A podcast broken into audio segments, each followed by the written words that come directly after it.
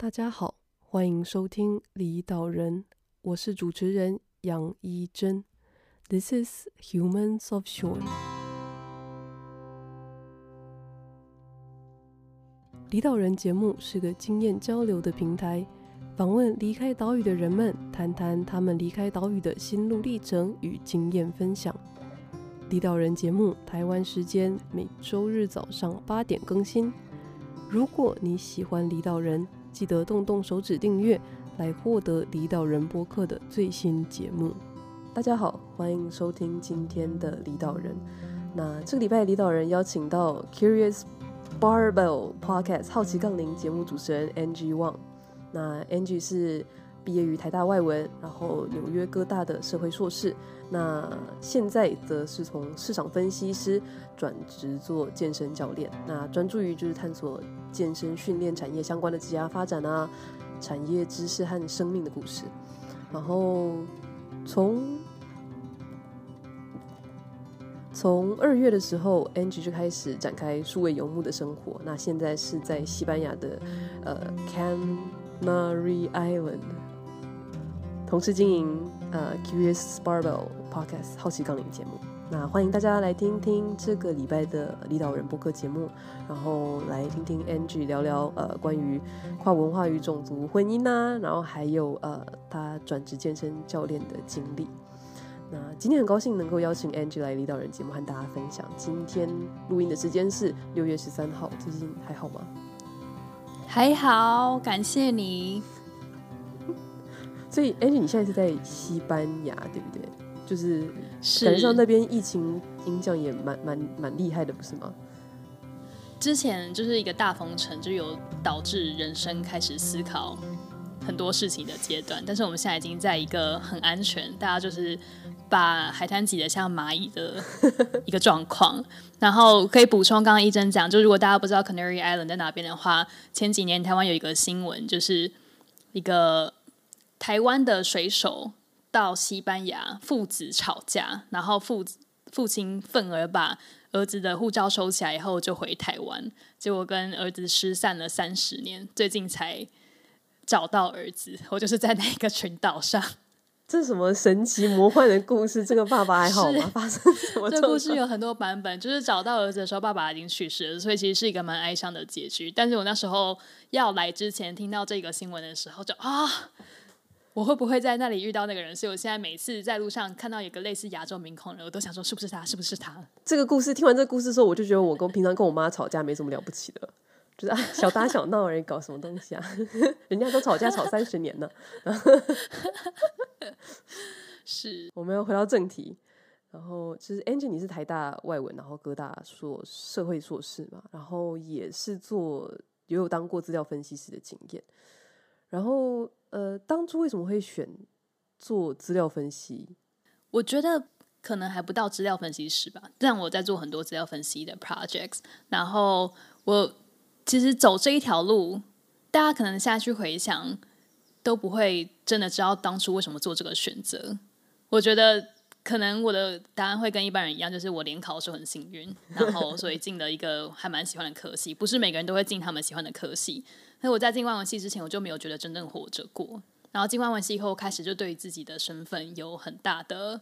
很大、很大冲击，然后去思考我是谁。可是我觉得对我来说，就是在文系学到的理论，是让我可以很深刻的去看这个世界。然后他他会让你看到，就是作为一个人的个体，你不是自己一个人在挣扎，所以你有很多方式可以去分析你坐在这个世界上，在存在在这些上世界上的各种可能性是什么。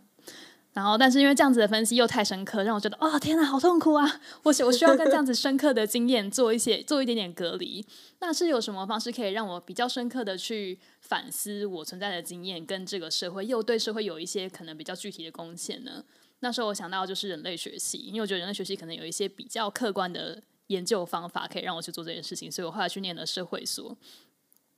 然后念完社会所以后，我就开始被各种美国社会洗脑。我就觉得说，我那时候毕业的时候是二零一四年，然后是大数据刚起来，就是 AI 开始要反扑之前，所有的你要找的比较好的工作都是属于资料分析的工作。所以我那时候想说，我就是要做大数据。然后所以我就做了很多跟资料分析相关的东西。可是其实我现在去回想，我觉得那就是一个从台大外文的时候发现自我，然后借由就是社会系跟资料分析来逃避自我、追求市场的过程。那现之后，嗯，我现在去想，当初为什么要转职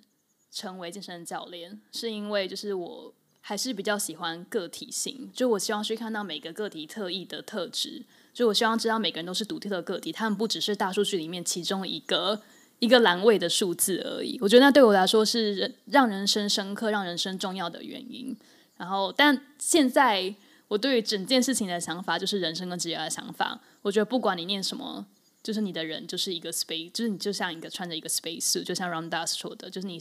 你生下来，你忘记你穿着一个肉体，你在世界上所经营的事情，它都会最后成为一个腐化，所以任何事情都不重要。对我来说，为什么我觉得 Angie 你念的不是台大外文，是台大哲学啊？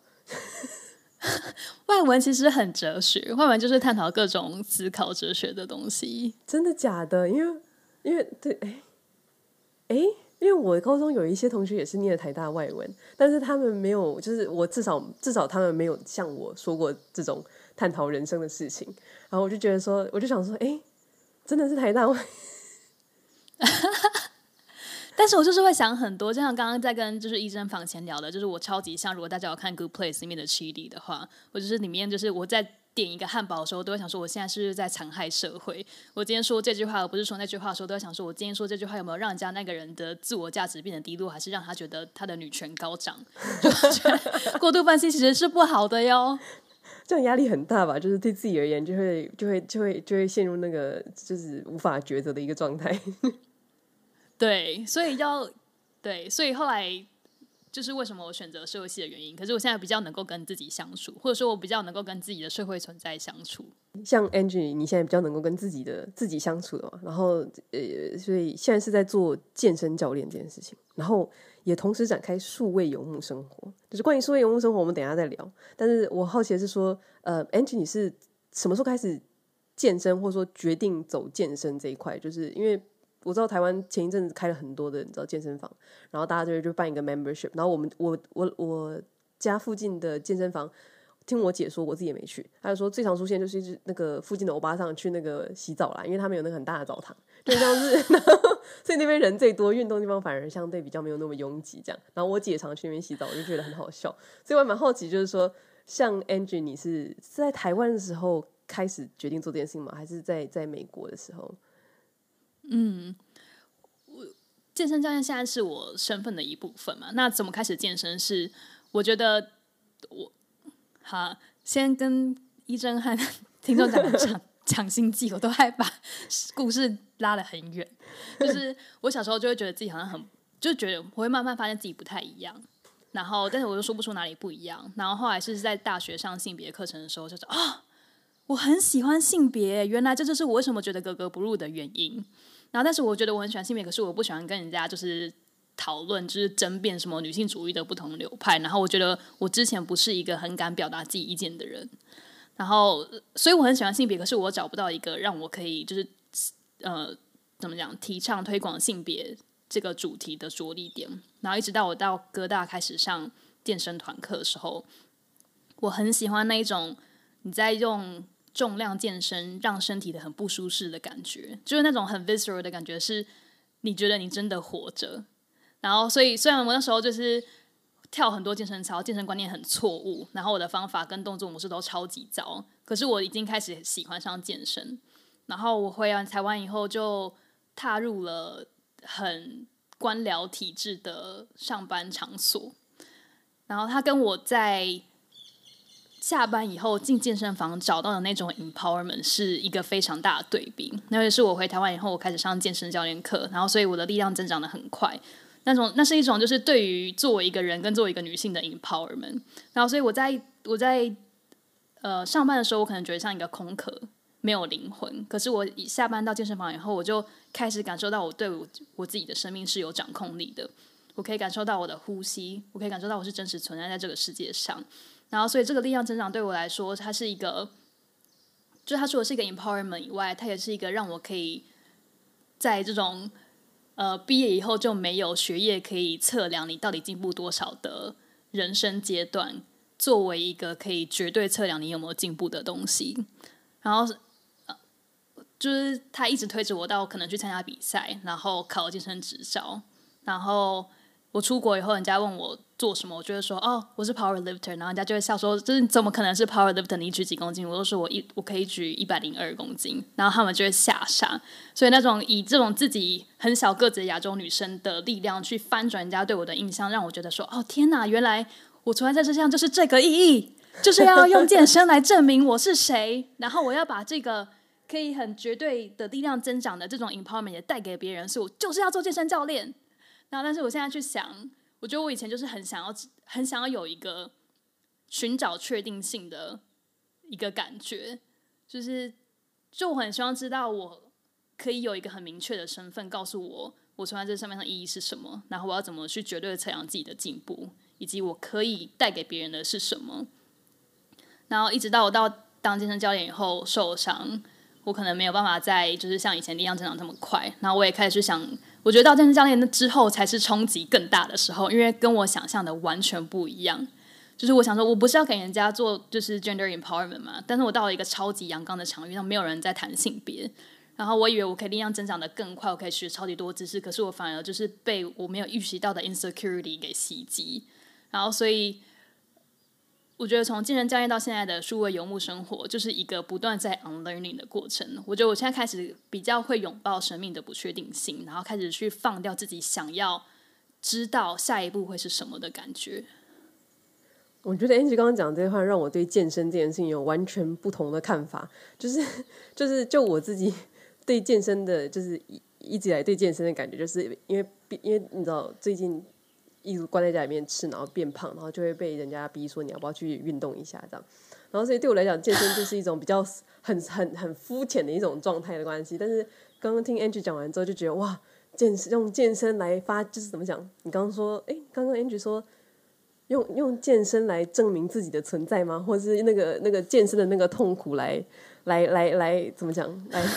那个你刚刚讲那个手实在是太太太冲击太大，我现在记不起来。就是那种很痛苦感觉，就让你觉得你真的存在啊，就不是像一个呃去上班打卡什么什么之类的一个空壳子。所以刚刚其实有提到，就是说像呃，就算前一阵子台湾那边健身房开的很开心，但我其实从来没有去过健身房。然后嗯、呃，然后对我来讲，我自己一直以来的印象就是健身房就是要在固定的哎，健身教练就是要在固定的健身房开课。所以嗯、呃，能够请 Angie 帮我们开示一下，就是说。嗯，就是数位游牧到底是在做什么？然后健身教练要怎么样数位游牧？嗯，我觉得可以回到就是怎么定义自己的职位这件事情。因为像我们可能都会知道自己有很多欲望的 projects，然后可是我觉得我们在一个很习惯的就是社会环境下长大，以至于我们期待我们要以什么样的职位来想象毕业后的自己。可是我觉得作为以职位来想象自己是一个会让人家很困惑的事情，因为。职位它就是一个固定的条件嘛，你可能在某个地方生活，然后你会有什么样的上司，什么样的什么样的团队，做什么样的 project。但是我们作为人，我们有这么多不同的面向，以及我们甚至没有自己可以发现的潜能。所以，当我想，当我当初转职的时候，我以为我只能做健身教练的时候，我其实对我生活是非常困惑的。我就想说，为什么？我以前可以做资料分析，然后我也可以做就是 culture studies，可是我现在只能做一个教练。那我以前过去那些，我要怎么？我那时候想说，哦，我要怎么把它容纳到我的教练生活里面呢？可是后来发现，我就在问一个错的问题，因为就是你以工作名称为中心的时候，你就是会去倾向去忽略自己可以更多发展的地方。所以我其实是开始做 podcast 以后，我才知道，哦，原来就会比较像我想要走的路。所以我觉得我现在成为是位游牧民族。但成为是位游牧民族也是一种 identity，就也是一种想象。也就是说，我现在我觉得我现在的生活会比较倾向于可能现在时下潮流的 solopreneur 这个字。也就是说，与其是想我可以做什么样的工作或有什么样的职位，不如去想说我想要成为什么样的人，然后我想要帮助什么样的人。那这些人有什么痛点没有被满足？那如果要满足这些痛点的话，我有什么样的方式可以去进行？那世界上已经有哪一些方式出现了，可以来服务这一些人？那如果这些方，如果这些很具体的 service model 还没有出现的话，至少有哪一些已经出现的子领域是我可以去排列组合，创造出自己独特的服务的。那对我来说，我的服务就是我想要创造一个社群。那这个社群是关心健身、关心性别，嗯，关心这些就是力量增长跟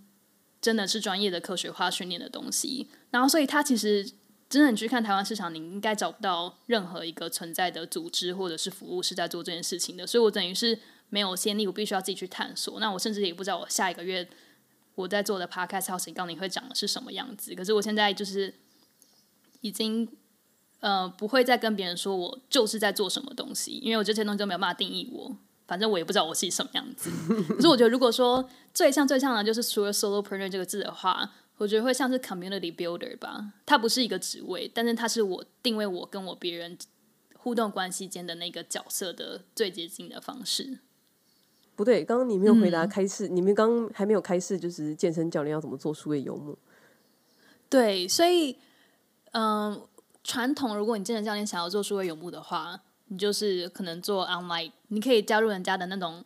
online coaching 的 program，然后他帮你去媒合客户，那你还是一样以时薪制的来赚钱，这样。然后可是我现在在做的事情就是，我不知道我到底要以什么东西来赚钱。哦，虽然七八月我会跟就是其他我访谈的来宾们一起推出线上课程服务，可是我自己也在摸索。到底有哪一些现在上的市场是比较接近我想要做的事情？那可以呃不违背自己核心价值，又可以帮助人家的盈利方式是什么？所以我必须要说，我不是一个什么成功的创业家。今天要来分享，只要操作以下五个步骤，就可以达到你想要的在哪里生活这件事情。我觉得如果你真的是有一个很真心的渴望，然后你的。你必须要认清楚，你在帮助的人，他们也是一个个体，他们他们对于人生的渴望也是不断在变动的，所以你要必须很临在的去聆听你自己的渴望，然后去聆听他们的渴望，然后一直去观察市场上有什么新的东西出来，是你可以去用来帮助他们的。那对于 business model 这件事情，我自己也是没有一个很明确的点，但我知道有哪一些东西是可以立即可能满足他们的痛点。那这些东西就可能是我接下来会去致力于作为可以持续我嗯数位游牧生活的经济来源。这样就是接下来有几个问题是跟健身相关，然后是听众们的问题，然后就是他就有点好奇，就是说像现在啊，就是你知道 COVID nineteen，然后非常的猖狂这样，然后有很多实体健身房就是没有办法开业嘛，因为毕竟有一些接触啊、汗啊什么各式各样的问题。那能够就是请 Annie 诶 Angie 也稍。稍微开示一下，就是现在健身产业的状况吗？我觉得，嗯，两种情形吧。就是线下健身房，他们就是 try to survive，因为很多人都不想要去，而且本来制度制度组织上有问题的健身房，就会开始有利益冲突。比如说，如果你只能限定这个时段有多少客人来，那这些客人要给哪一些教练？所以你本来如果组织制度有问题的，在这个时候，组织制度问题就会更加的被放大。那我觉得这我跟其他很多教练一样，都是我们本来就是很排斥线上健身这件事情的。然后，但是跟很多有几百个人的实体公司企业一样，我们现在也被迫要转型。所以，当你被迫要转型的时候，你就会开始去看说，哦，那我有什么其他的方式可以是仍然是在不用实体的见面的方式，仍然帮助到这一个人呢？然后，所以。嗯、我觉得很多教练他们开始放弃一定要实体训练的这个概念，然后我们也开始就是告诉学生他们要怎么样在自己的空间里面以这样子虚拟的方式为自己负责。所以你可以，我觉得可以看到的事情是，健专业健上课程线上的健上课程越来越多，然后尤其是国外很多已经有长远的开课记录的那一些专业训练组织，他们最近都是疯狂的打他们的广告，各种 free webinar。呃、，free workshop，啊是用来 promote 课程的都会出现，然后所以对于我们来说是一个开始去理解国外知识的好机会。那这也是线上社群最适合建立的时候。我觉得像健身产业，我自己在 run 的，就比如说有一个运动海外科学人的社群。那现在趁美国学校休息的时候。我就 launch 了很多线上服务，那是比如说包括部分主题的线上 meetup，或者是像是运动医学、运动行销创业的 meetup 读书会线上课程等等。我觉得健身产业可以开始看到有更多不同的可能性，而不是一窝蜂的进去把实体现把实体健身房这个市场挤爆，这样。对，现在就是产业转型这件事情，真的还蛮还蛮 critical，就是会就是怎么讲？我我我觉得像像嗯，台就是台湾其实有产业转型的问题嘛，就是就是工业，就是从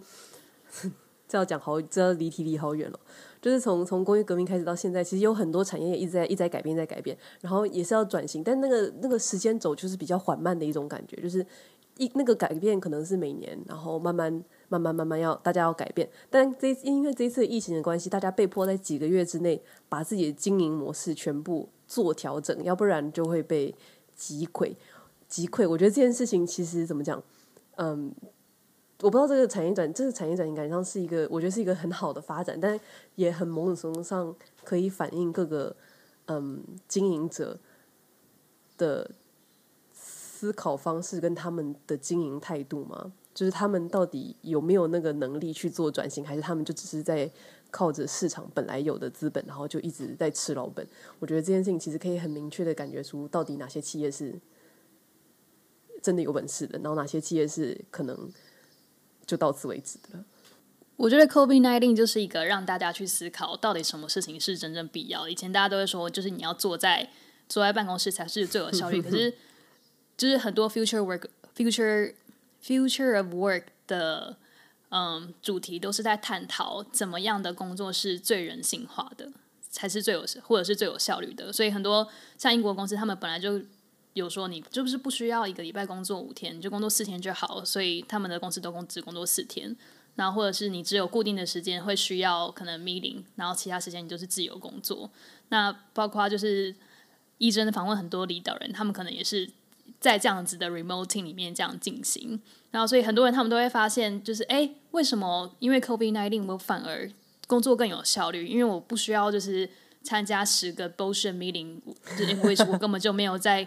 贡献我任何有意义的 idea，我也得不到任何的资讯。大家只是觉得哦，我们因为没有办法想清楚什么东西，所以我们来开会。然后开完会后，我们还是想不到有任何的 解决方案。所以大家有更多的时间去思考，说到底为什么要进办公室，然后为什么。有没有更好的方式可以来进行呢？所以像以前就是我认识的在接线上顾问案的人，他们可能一开始公司会 reach out 说，哦，可不可以帮我们来做一个 training？那那如果顾问不在美国的话，就是说我可以做那 online service training。他说，哦，那那不要算了，因为我们比较希望你可以来 onsite。对对对。那现在哪有人在做 onsite？现在就直接就是以前那些客户就直接回来说，现在马上帮我们建立一个线上的 online training。所以大家就很多都是在就是探讨。要怎么转型？像 Angie 就是现在健身产业也刚刚也有调到，就是还蛮多在做转变的嘛。那呃，你自己觉得现在人们的健身意识高吗？嗯，我觉得。有比以前还要多很多，但是很多人还是停留在增肌减脂的阶段，或者是甚至不知道增肌减脂，就是他们就只知道可能会害怕变壮什么之类，所以还没有看到健身的很多不同的面向。这样，嗯，那这里其实也是听众的问题啦，就是他们其实还蛮好奇，就是说像大家去嘛，不管是健身房或者是 online，嗯。就是客户他们在挑健身教练的时候，你自己会有给他们一些什么建议吗？或者说，呃，在挑健身教练的时候，有什么事情需要呃注意的？然后，像你自己在跟客户沟通的时候，呃，有什么撇步，或是有什么特别的做法吗？嗯，我觉得大家都会说可以去什么看证照，但是我觉得证照没有那么重要，因为客户他们就是一个。比较难看，我们学生就是一个不同的个体，然后所以今天这个教练 A 他学到了 A B C D E 这个证照，但是学生可能需要的是 F 这个证照的东西，然后所以就算你可以辨认出哪一些是四大证照，哪一些是重要证照等等，他也不不一定能够完全帮助你的人，所以就我觉得健身它是一个，它好像看似一个是可以被客观策划的。被客观化测量的标准，可是它其实是一个很 emotional 的消费。也就是今天你进健身房的时候，你不只是跟他学东西，而是你要把你自己的身体交给他。他可能会触碰到你，他会看到你从小就是体育课到现在不太会做的那些事情。他会让你就你原本可能在上班族是高阶主管，但是你进健身房以后你就只是一个学生。你抛弃掉你那些身份标签以后，他真的看到你的肉体在做的事情，所以它是一件很脆弱的事。我觉得跟对于这种要进行很脆弱的事的交流，两个人的契合程度是很重要的，尤其是那个人他到底有没有真的在关心你，他真的是有看到深处，就是你深处的需要吗？就你跟这个人相处的时候是舒适的吗？他有没有尊重你？你在事前做调查，比如说你去肉搜这个教练的人的时候，你看到他怎么去评价其他学生的？他尊重其他的学生吗？如果他不尊重其他的学生，或是他其他的同业，你要怎么期待他来尊重你？那对于你自己来说，你觉得他在叫你做事情的时候，那个指导是有效的吗？也就是他今天给你这个 Q，你做完以后，你有没有觉得身体是舒服的？有没有你走进健身房？你走出健身房之后，有没有比你走进健身房之前更了解自己的身体，更对自己的身体觉得有掌控力？那我觉得你可以尽量去问教练问题。一个好的教练应该是可以跟你，嗯，尽量分享他所知道的知识，而不是去打断你所说的话。然后你可以去看他回答问题的时候有没有逻辑，或者是只是就是口沫横飞，但是完全就只是想要你买课而已。那对于客户沟通的部分，我觉得我也还在探索，因为，嗯，这个我觉得转领域都是一样，就是它是一个知识很广，然后不确定性很高的地方，嗯，尤其是人体这个东西，不管我们今天 claim 我们对于人体有多了多少研究，我们还是很多东西，我们现在甚至可能，比如说我们在学的筋膜等等之类的，它都还是只是一个理论，就没有人知道到底是什么原因影响什么。然后，所以面对知识性这么广的地方，我觉得这个不确定性让我一开始在教学的时候，跟其他我在 Podcast 访谈的教练，或者是去健身爱好者，或者是可能瑜伽老师等都一样。嗯，我们有一个很大的撞墙期，就是那个 insecurity 是我们尝试要在学生面前演示的。然后，但是我觉得我回归，我觉得回回归，嗯，我去回想。我教学的这些过程，我觉得把学生的需求跟渴望放在自己的 ego 前面才是最重要的事情。这就是沟通最重要的部分，就是你真心的去倾听他，你就想他说这句话，跟他想要来健身动机背后的原因到底是什么，你才可以去就是帮助他，然后真的去，嗯，真的去让他变成他想要变成自己，而不是去想说，嗯，怎么回答才让他才可以让他觉得你很厉害，或者是想要变成你的客户这样。哎，你刚刚讲的那个部分，我觉得某种程度上刺到我了，就 是就是，我不知道，这是我现在目前的想法，但我会觉得我有点理解为什么我不想要去健身房了，或者说我不想要跟健身教练有接触，因为我现在很胖，并没有，就是对啦，就是但我说跟跟我我。高中的时候比起来，就是从进建筑之后，就是一路你知道，整个体力跟身体状态就直接一路下滑，然后到现在就呈现那个运动的习惯也没有，然后就呈现一个很不妙的状况。然后我觉得，我觉得刚刚听完 Angie 你讲的这一段，让我意识到这件事情，就是说我为什么不想去健身房，或者说为什么我明明就有钱，现在也有闲。为什么我不愿意去找一个找你知道 personal trainer，或是找一个课程，然后认真去把这件事情做下去？因为我对自己现在的 physical condition 非常的 insecure，然后我并不想让别人发现我非常 insecure 这件事情。而且在重点是我们这边的健身教练都是日本人，我一点都不想要，就是觉得感觉有点麻烦。对，然后所以这真的是一个我自己，然后再加上去，我记得我之前有去上过一些课程，就是不知道是跟谁忘记了。然后就是教练就会呈现一种 criticizing you 的状态，就是他他他会，嗯，我我觉得那个那个 feedback 不是不是让我觉得我不想要再去了，就是你已经对自己的状态已经没有那么有自信了，然后人家还要 criticize 的，就还要还要接受人家很嗯尖锐的批评的时候，你就会觉得很不舒服。但是那个其实就是会觉得不舒服，就是因为我自己没有意识到这件事情的存在。Anyway 对。反正我要，我觉得要把这段剪掉，这段应该要放出来。很多 很多 sales strategy 就是这样，就是你去健身房，很多会看到，就是教练他们就是以 shaming 学生的方式，他们觉得这样子就是可以让学生来买课，就是你告诉他他有多么的不符合社会主流的审美价值观，然后以至于他会想要买的东西。但是，但我觉得健身产业它应该是一个 empowerment industry，它不只是一个 sales industry，就是你应该要做的事情是，你要怎么去想，你可以。帮助这个客户来 empower，就是让他可能上完这堂课以后，他是对自己可对于自己的身体是有信心的，而不是让他觉得更脆弱。所以我觉得这不是学生的问题，关键是主导的那一个人，你有没有办法做到，就是让那个学生可以开始尊重自己的身体，或是喜欢自己的身体。而且我觉得这个怎么讲，这个还蛮有趣，就是说去 shame，就是 shaming，就是去去让大家觉得你你不符合主流呃媒体、主流社、主流文化的审美呃审美观这件事情，其实对不是对每个人来讲都不是那么，就不是对所有人都很重要。然后我觉得像刚刚讲那个，我就会觉得，如果如果是我自己在那个状态，然后他就是说他他们对我的状态做出那样子的评价的话，我就会觉得说啊，老娘又不想要，你知道，老娘又没有要当 model，老娘又没有要当演员，为什么我要你知道符合主流审美观？奇怪，我现在衣服穿一穿一样看不到啊，怎么样？就是会变成一种嗯抗拒的心情吗，然后就会一直，然后就会就是躲在，就是就会跑回家，然后就继续，就是恶化。对，所以想要跟各位众学生说，就是你现在在健身房感到不舒适，真的不是你的问题，是这个健身健身房它营造出来的那个场域，谁可以在这个场域里面比较呃有权利的表达自己的身体，然后谁可以在这个场域里面发声，以及甚至可以就是追溯到你小时候你在那个运动场上面。你有没有被那一些什么学校的恶霸所排挤？在躲避球的时候，有没有被就是抓到中间来被丢球？这样，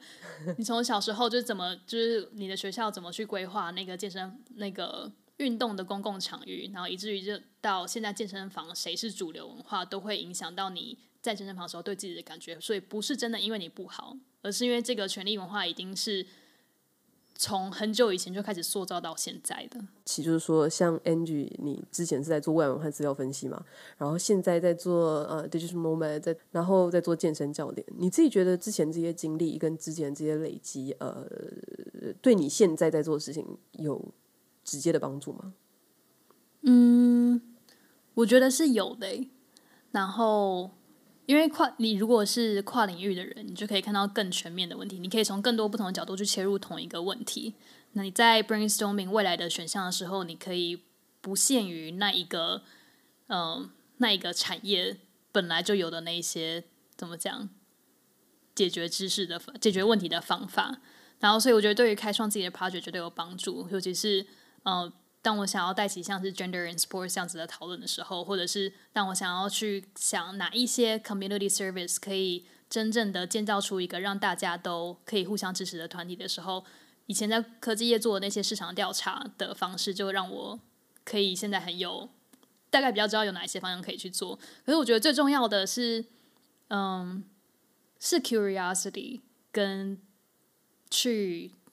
其实我不知道那个中文怎么讲，就是 unlearning 的能力。就我现在在做的很多事情都是 unlearn everything，就是 unlearn 我过去在市场调查，我以为一定要做什么样的简报，一定要遵从 A B C D 步骤，我才可以找到我要的东西。或者是我今天在 run 一个 book club，或者是我今天在 run 一个 meet up 的时候，我是不是我要采取什么样的态度，才可以让我的成员们嗯很喜欢在这个社群里面活动？就是我。嗯，我觉得好奇心就是对于这个世界保有好奇心，它会让你看到很多很多不同的东西，然后它会让你不断的、不断的在这个人生情境中前进。然后，可是你要 willing to be vulnerable，你才可以去 unlearn 你过去学过学到的东西，然后去采取对于现在你要服务的目标族群，跟你现在想要打造的人生最有效、可以直接达到的步骤，这样。我觉得跟 Angie 聊啊，真的让我嗯，怎么讲，思考很多嘛，关于自己的事情，然后或者是说关于李导人这个节目的事情。然后就是刚一开始的时候也有说，就是 Angie 有在经营，就是 Curious Barbell Podcast，就是好奇杠铃节目。然后，所以其实我觉得非常的推荐大家可以去订阅 Angie 的 Podcast。然后，但是在订阅之前，能够请 Angie 帮我们就是稍微介绍一下，就是你的节目吗？嗯，所以刚刚大概有铺陈一下，就是我以前就很喜欢运动与性别，然后所以进健身产业的时候说啊，怎么会完全没有人在讲这件事情，而且是更夸张的超级父权的一个场域，所以我就对于这件事情感到很失望。然后刚刚有提到，就是我对于作为一个新手健身教练的那种 insecurity，我就在想说，怎么可能只有我一个人领二十二 k 领二十三 K，然后没有钱去上教练课，但是也想要获得那些专业知识，或者是就是真的没有人在探讨这些我们身体与心灵间的关系吗？真的没有人去探讨那些客户来健身房的脆弱性吗？其他新手教练都是怎么样在面对这一些刚转职当教练的这一些挫折呢？所以我其实一开始就是创立 Kurab Spabio 的时候，我是想要。解决自己的困惑跟痛点，然后我那时候还不确定我能不能把性别这个讨论带起来，但我就是隐隐约约的，我就开始做一些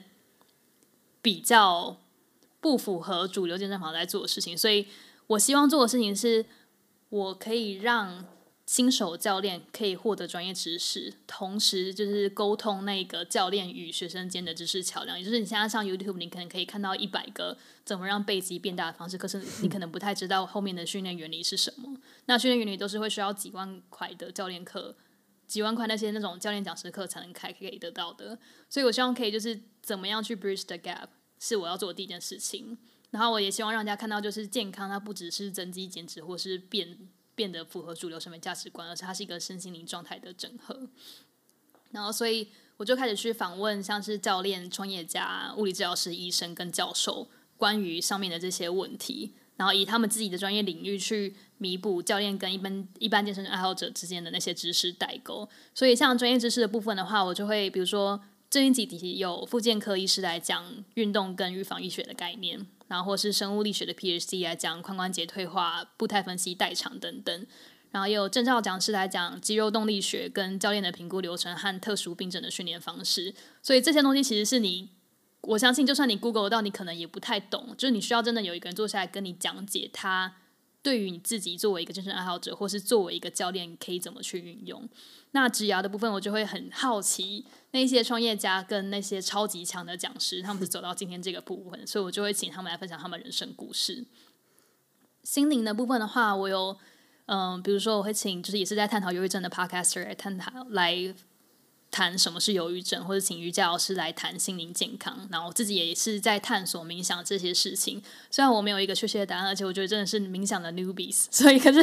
我还是真的希望可以再跟大家分享，就是我在这件事情上学到的东西，以及它怎么改变我的人生。那其实性别平等这件事情，是我一开始真的不知道怎么着力，因为我超级害怕。我就想说，就这就是一个。就你知道台湾很喜欢有什么靠北 XXX 的这种版出现，嗯、就什么事情都可以拿来靠北，就是这种风气超级差。然后我就很很怕我自己变成那个靠北版的一部分。也许我已经在，但是我只是没有去看而已。但是，那我就想说，就是真的对，或者是这个版吗？靠北健身界。然后我就想说，到底会有谁想要听性别这种事情啊？就是。大家就是想要来，就是增肌减脂，他们会不会觉得我很烦？然后会觉得就是我今天就是一个男教练，我来听你的 podcast 上，你告诉我这个地方多父权，你是在批评我吗？Unsubscribe，我就超怕这件事情发生。然后我，但我记得就是我访问了一个台大教授，关于就是性别平等的事情，或者是多元性别参与运动的事情。然后那那一集播出的时候，我真的超级挣扎，因为我知道很多很多教练在这个场域是很恐同的。然后，即便就是教练明明就是这个场域，就是有很多比较，比如说阳刚的女性，或者是比较阴柔的男性，但是他就会去避免去谈这件事情，然后就是觉得就是会用很多就是同志宣明的方式去把这个场域的阳刚性弄得更强，这样。然后，所以我我很不知道这一集 podcast 做完以后，到底大家会有什么样的反应，也许根本就没有人听。然后，但是我收我收到超级超级多的回馈，让我整个就是崩溃。然后我觉得那件事情让我就开始去想说，也许我不需要这么害怕。然后当这件事情发，就是这个事情发生后，我就开始变得更愿意，或是更勇敢的，可以去跟其他的可能女讲师、女教授去谈这些事情，去谈就是作为一个，比如说亚洲台湾女性，你在其他的国家，或者是其他呃其他国家的教职产业，或者是健身房产业文化等等，你遇到的问题是什么？然后。嗯，我觉得这些大概就是好奇杠铃的走向，但我自己也还在探索，有什么东西是我可能谈起来会让我觉得最 energized 的。可是它现在已经其实不太算是一个 podcast，就是我们现在是旁办很多线上聚会，有很多 live interview 让听众都可以参与。然后很多主题式的读书会，比如说是创业，或者之后会办的关于脆弱性等等的读书会。然后刚刚也提到，就是七八月会办，就是像健身跟人生设计的课程，所以比较像是一个以综合性服务跟社群，呃，就是有一个综合性服务跟社群的一个品牌，然后是以健身为核心，让大家可以互相支持跟成长的地方。完了，我这 我先想说我要进下一个问题，但是问题是，我觉得就是 Angie 从一开始到现在就讲了很多关于健身，然后关于人生，关于性别，就是比较呃深刻，比较。比较说实在话，比较重要的议题。然后接下来我下面这个问题实在是非常的废，但这是我个人现在非常肤浅的烦恼，所以大家就忍忍听一下。所以就我期待嘛，就是 这个问题呢，就是呢，在疫情肆虐的当下，然后像像像呃像日本，我现在在日本嘛，然后我现在还被关在家里面，在 work from home。然后，所以就一直关在家里面，然后关在家里面就会发生什么事情呢？就会开始打开 Netflix，然后就开始买那个 popcorn，然后就开始吃这样。然后因为你知道又不能去健身房，因为健身房是密闭空间，你就会感染就是 COVID nineteen。然后所以就可以待在家里面逃避现实。然后所以像我这样子被疫情影响身材的被害者，就是 Angie，你有什么样的鼓励或建议呢？可以让我们这样子的人，嗯，稍微愿意动起来吗？我觉得就是。回应刚刚说的东西，我觉得没有什么问题，很肥。就是每个问题都是去 去看这个世界怎么去影响问问题的人。所以我觉得，我觉得你问的这个问题很像很多人他们会去在 COVID-19 的时候冲动购买线上健身的 App，或者是郑多。你怎么知道我现在我正在看什么？就是觉得啊，好想买，但我觉得我买了也不会动，怎么办？怎么办？因为我觉得我们要去探讨，就是到底想要做、想要问这样子的问题背后的欲望是什么？我觉得很多时候那种旅行也可以健身，什么在家怎么用家具健身，嗯、呃，它其实是一个被就是利用大家被罪恶感所驱使的一个商品。当然，这不是每个人都会这样想，但是我觉得很多时候就是一个你怕这几天你没有去做什么事情，你的身材就会走样。那可是你为什么会怕才几天的事情，身材才几天，你的身材就会走样呢？为什么会需要怕这件事情？那是因为你怕你身材走样以后，你的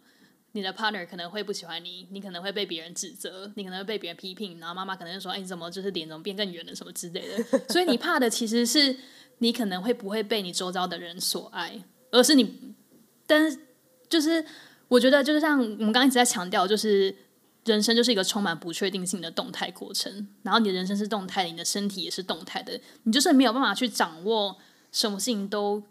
可以如你所愿。那其实我觉得 COVID-19 它就是一个，它其实没有让我很紧张，它其实让我更放松，因为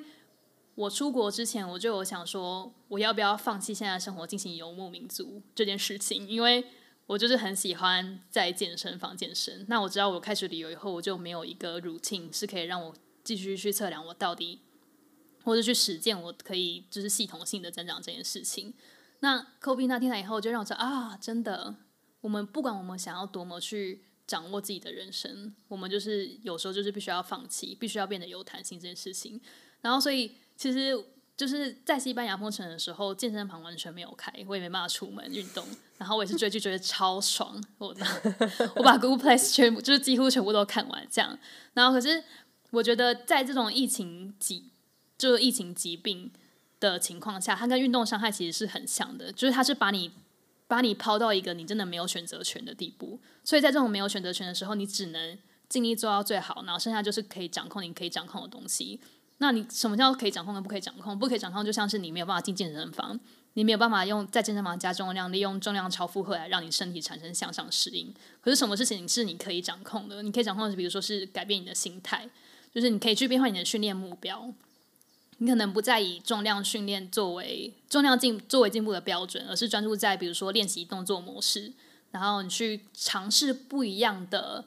呃，训练方法去看你身体的反应是什么，就是你去更了解自己的身体，然后你可能可以去改变你的训练，比如说次数、组数、速度、距离等等，去看你自己的身体的状态，然后或者是你可以学习更多的训练知识，然后让之后健身房开的时候，你训练可以更有效率。那饮食的部分的话，我觉得，嗯，不要太注重在就是一些我们叫做 mindfulness eating。就可能像正念饮食或者是弹性饮食，就你吃那些可能人工食品真的是没有关系的。我自己也是超爱吃 Nacho，所以每次做 avocado 的时候，我就一定要配 Nacho，就吃到爽这样。然后，但是我不会觉得说我应该为这个感到罪恶。嗯，因为它因为健康，它其实是一个整合状态，就它不只是身体健康，它也是心灵健康。所以，当你自己感到罪恶，你开始自己感到受就是虚名的时候，你可能也在发呃，你身体也在就是释放一个就是压力激素，会去分解你之前的肌肉。那或者是我觉得，当你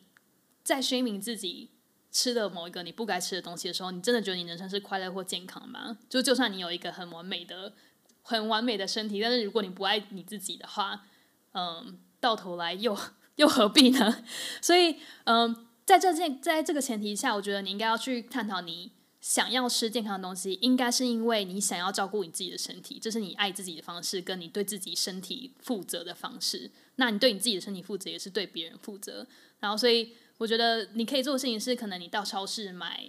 嗯原型食物而替代零食，然后你学会用可能水果蔬菜来做点心。然后，所以当家里没有 nacho 可以吃的时候，你就可以开始吃一些，比如说 彩椒配酸梅粉等等的东西。然后，你可以开始学习自己煮健康餐，看不同食材搭配的跟做法。然后，你可以学习去嗯。调整自己的睡眠时间跟作息，然后增进自己的 mindfulness，然后去观察自己整个心灵状态，在这种 lockdown 这种很不确定的时间的时候，它是呈现什么样子，然后你去看你自己可以变成什么样的人，然后所以，嗯，我觉得就是掌握条件下，就是对自己负责，然后学会保持弹性，然后不能掌握的就要放得掉，就不要太依附自己的价值观在身体外观上面，然后就诚实的问自己说。嗯、你觉得你应该要运动，或者是想到 YouTube 学，想要到 YouTube 学这么多验操，是因为自己怕身形改变而感到罪恶，然后怕你就是这些外在的条件以后改变以后，你就得不到外人就肤浅的爱吗？还是你真的是想要为自己健康负责？如果你是想要为自己健康负责的话，那就 Go for it。想为自己健康负责，但是非常的 lazy。就 非常那种啊，不想动，但是我觉得这很重要，是应该要处理，但是就啊这样，然后就就就无限制循环。嗯，不过没有可好，所以听到这里，希望大家都能够对自己的，能够重新自思考自己，不管是自己的身体也好，或者是自己现在的工作模式也好，或者自己现在的整体状况，刚好这是一个很好的，就是大家也说这是 COVID 是一个很好的机会，让大家可以去。不管是现在思考自己的工作重不重要，或者是思考说自己现在在做事情是不是自己最想要，但这不代表领导人鼓励你乱转职，请思考后再做决定。我们不是转职人，我们是领导人。然后，然后也是，就是现在也不太适合领导，所以大家可以忍一下。然后是，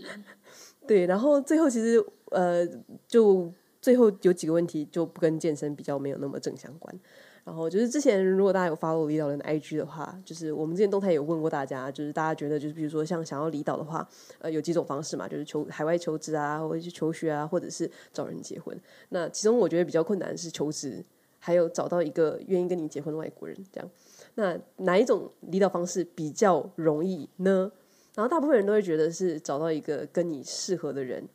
去去结婚。所以呃，因为 Angie 现在也嗯的人生伴侣也不是台湾人，所以想要请 Angie 跟大家分享一下，就是说，嗯，当你的伴侣不是台湾人的时候，呃，这中间有什么 mega，然后有什么地方是你觉得可能会比较辛苦，要大家在实际执行之前可能要想清楚的呢？哎，所以你之前之前 IG 的问题其实是，就是如果你想要以出国为目的的话，找工作或者找伴侣哪一个比较容易吗？对，就是因为其实有很，uh... 你知道，就是因为因为很多时候大家在国外有几个问题，就是签证嘛，你没有签证你就待不下来。那所以就是有找工作或者是找学校，有钱的话就找学校，或者是就跟现在呃可能当地人就结婚。那嗯，就找工作也很难，就找工作跟找对象，我觉得其实是一样的事情，你就要找一个呃一个组织或是一个人对你是 OK 的，然后他们愿意接纳你，然后但是就只是说。嗯，你知道哪一个？大家觉得哪个比较困难？那大部分人都觉得 CCR 比较困难。对，分分值真的很困难，而且，但我我觉得就是当你以出国为目的选择一个分分尺的对象的时候，那个人就只是你的工具而已。他真的，你必须要很诚实的跟自己讲说，他不是你的所爱，或者他可能刚巧也是你的所爱，但是他是可以被替换的。那我就我觉得，先讲一下为什么，就是我会有一个想要有一个非台湾人的人生伴侣，然后就很浅很浅的讲话，就是我超级超级不喜欢婆婆跟媳妇的概念。就是我超级讨厌这种概念，隐就是下面隐含的权力关系，然后我很难想象我自己以媳妇这个字底下的这种文化想象被诠释跟规范，所以就是 no，我不要叫任何人婆婆，但 mother in law 可能可以，因为至少就是这个语言的隔阂已经让我开始就是跟这个权力关系有一种隔离了这样。其实我觉得就是如果说好，那下一个下一个解法就是那可能可以找一个台湾配偶，但是。没有父母这样，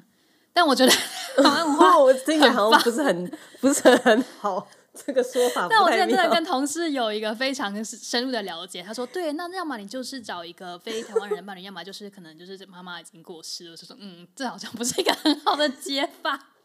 就是哎，我就觉得哎，你好，我们要以那个结婚为一切定交往啊，你妈还活着吗？对对，我们之前就是有认真的 run 过这个 scenario，那觉得不太可行。就你妈死了。超级不道德的一个解法，所以就我后来我仔细去想，就我觉得，嗯，我会想要一个非台湾文化的配偶是原因，就是我觉得我以台湾人为傲，然后我也觉得就我超级喜欢台湾文化，可是就是因为我跟自己的太自己的文化太亲近了，他给我一种窒息感，就我已经就你知道，就是如果你嗯、我觉得我们会很倾向于对于某一种嗯、问题或者挑战感到就很懒惰。然后是会会某一种事情想要愤怒，可是这个愤怒跟懒惰可能是对其他文化的人来说完全不能理解的。然后所以就我很就是我不太希望我会需要在一段关系里面，然后那段关系会让我们两个都以同样的框架去想同一件事情，然后以同一种方式感到挫折跟挣扎。然后所以就是我确实是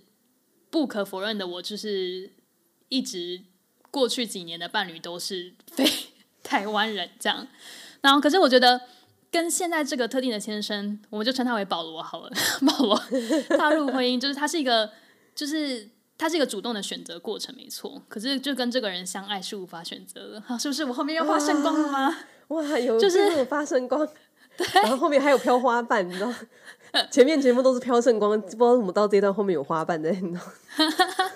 就我觉得。如果真的可以选择的话，比如说刚刚讲到的选择一个配偶，以让我可以去国外生活，那这个配偶他可能就只是一堆标签或者身份的排列组合，就他不是有一个有自己的意识存在，或是有自己的生命经验和动力的一个灵魂。然后就我觉得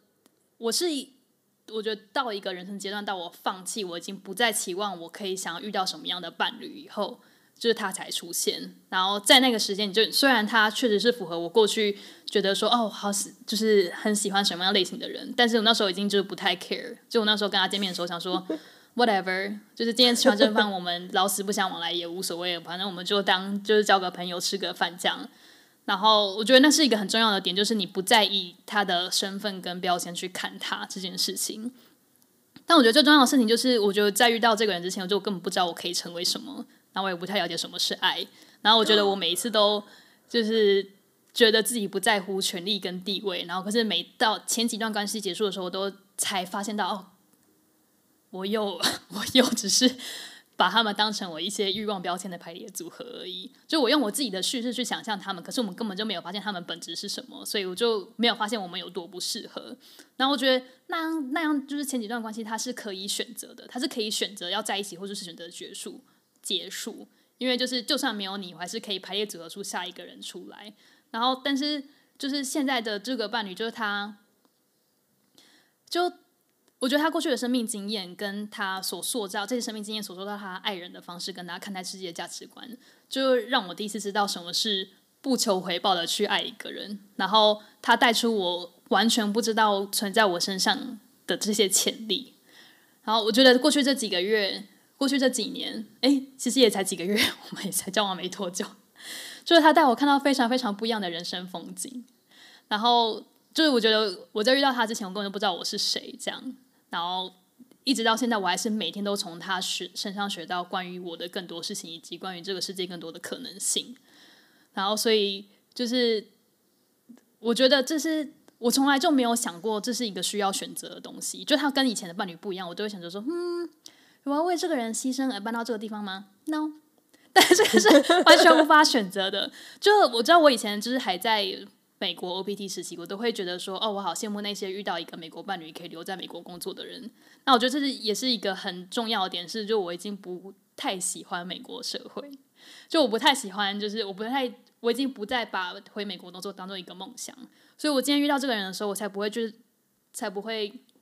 因为我伴侣是美国公民嘛，所以我才不会觉得我需要 overperform 去把自己塑造成一个他想要的人，以至于我变得不知道我自己是谁。嗯、就是因为我不想要他所，就是我。不再把他当做是一个途径，我才可以真正的去就是爱他本来的样子。然后，所以如果我觉得他今天有一样的思想，有一样的爱人跟被爱的能力，然后就是也有一个就是让我同时感到被爱，可是又同时感到自由的家庭，然后他算可能换了一个肤色，会换一个语言，会换一个国家的话，我应该还是会跟他结婚吧。然后，但是回到那个困难的问题，我觉得就是一个非常冲动型的人，所以我们当初就把自己家里的那个户口名簿偷出来以后，在那个公证事务所结婚，我们也没有买钻戒什么之类的，然后我们也不打算办婚礼，然后所以就是那时候完全没有想到、oh. 啊，生小孩以后确实会有困难呢，所以我现在就是开始就是会遇到一些抉择，比如说。那我要在哪里生小孩？生小孩以后一定会有一场一方的父母没有办法看到小孩子，那是是哪一方的父母不能看到小孩子，以及小孩子要在哪边长大？这样搞不好两边都看不到小孩子。真的，这是我等下要说的。所以我觉得就是呃，这些一定是跨文化或跨国婚姻会遇到的事情。但是我们现在的 solution 就是我们希望一年里面会有三分之一的时间在美国，三分之一的时间在台湾，然后第三个。第三个三分之一就是在我们喜欢的地方当 digital nomad 这样。刚刚 Angie 其实已经回答我下一个问题了。你说你三分之一的时间想要在美国，三分之一在台湾，三分之一在呃、uh, somewhere you like。嗯，所以未来就是已经贵，就是目前的讨论是没有打算要在台湾定居吗？嗯，应该说，就是我们现在处于一个放任生命的阶段，就是我。但是很，我觉得很确定的事情是我们不会想要在任何地方有一个实体的公司，所以我们想要到哪边都 OK。所以我们现在都，我们两个都是很致力于发展线上社群。然后我觉得理想的人生状态是你不管到哪一个地方，你都有可以 hang out 的朋友，都可以都可以有促膝长谈的，就是对于人生价值有一样地方的朋友。然后，但是要在哪边生活或工作的话，就。任由世界，任由世界安排。如果我们今天被 frame 在同一个地方七年，我可能也只会觉得没差。这样，领导人最后有时候会出现的问题，Angie，你觉得你到现在可以就是怎么讲做，就是遇到自己喜呃遇到现在的就是伴侣，然后在做自己喜欢的事情，呃，你自己觉得一路走来这样子的状态，有多少的 percent 是努力，有多少 percent 是幸运？我觉得真的是 randomness，所以、嗯、我觉得我以前也是一个很努力在生活的人，然后可是我会被自己很多框架所限制住，我会觉得我我没有这样子的家庭背景，然后去念那样子的学校，出来之后我只是觉得跟这样子的学校很分离而已，然后我就觉得作为一个单身女性又要付学贷，我根本就不值得在。就是住住住住在一个小小的雅房什么什么之类的，然后我有就是听 podcast 感到觉得很感人，有很多事情想要做，可是我根本就不知道怎么从何做起，然后我也没有人告诉我，就是我的想法是对的，我应该要去追求我应该要做的东西。然后以前的伴侣都会觉得说我是可以帮他们赚钱或什么之类的，嗯，然后但是遇到这个伴侣以后，就是所有那些就我们刚刚讲的，就是我觉得我人生的潜力就被开发，然后但是遇到这个伴侣真的是。真的每个人都可以遇到这样伴侣吗？答案绝对是 no。所以我觉得我非常非常的幸运，就是很很随机的幸运，然后以至于我觉得我的人生目标是要帮助很多很多的人，以至于他们也可以得到我觉得我因为幸运才得到的东西。我不知道大家听完这一集是什么想法，但是我觉得这一集我很不想剪。因为我不知道，就是很多人在 com，就有些有些有有些人有 feedback，就是觉得啊，李导演有时候太长了这样。但我觉得这一集长的刚刚好，然后希望对。哦。而且我觉得就是里面有很多事情是真的，大家我觉得我自己会花再花时间嗯认真去思考的，就是不管是嗯 Angie 在事前给我了很多关于领导人的一些建议啊，或者是或者是嗯，我觉得有很多时候刚好趁着这个时候，就是公司可能也比较没有那么忙，然后你在家里面也比较多自己的时间，可以花时间好好想想自己到底想要什么，然后自己到底到现在为止有哪些人需要感谢啊，赶快去，赶快打个电话，然后赶快想一下自己到底想要什么。今天真的很谢谢 Angie 来领导人，谢谢你跟你的谈话，让我就是完全再想一次我的人生到底发生什么事。大家就是我觉得真的没有停下来思考这件事情的时候，有时候你人生过的就是你要是一直循循着同一个方针一直走，或者是觉得这样就是对，一直走下去，就呃没有那个反思的契机或者买那个反思的时间的时候，就会忘记自己本来想要什么。完全同意。我自己是每次聊完之后都觉得说，怎么讲？大家在呃在做决定的那的的的原因或者理由的想法，其实都给我自己还蛮多，还蛮多 input 的。希望大家谢谢一真。对，希望大家赶快去订阅那个好奇杠铃。没错，好奇杠铃。而且我觉得 Angie 你这一集的标题真的是下得超好的，就是我本来以为会是一个你知道纯。纯健身状态就非常肤浅，纯健身状态增肌减脂的一个 一个内容，但是结果其实真的是探索人生，真的是探索人生，没错。感谢各位收听离岛人，听完离岛人们的分享，让你有任何收获或想法，都可以在 IG 动态 take Humans of Shore，让离岛人知道。如果你喜欢离岛人，也别忘了在播客平台上。给离岛人一些推荐和评价，让更多人有机会接触离岛人节目。我们下周见。This is Humans of Shore。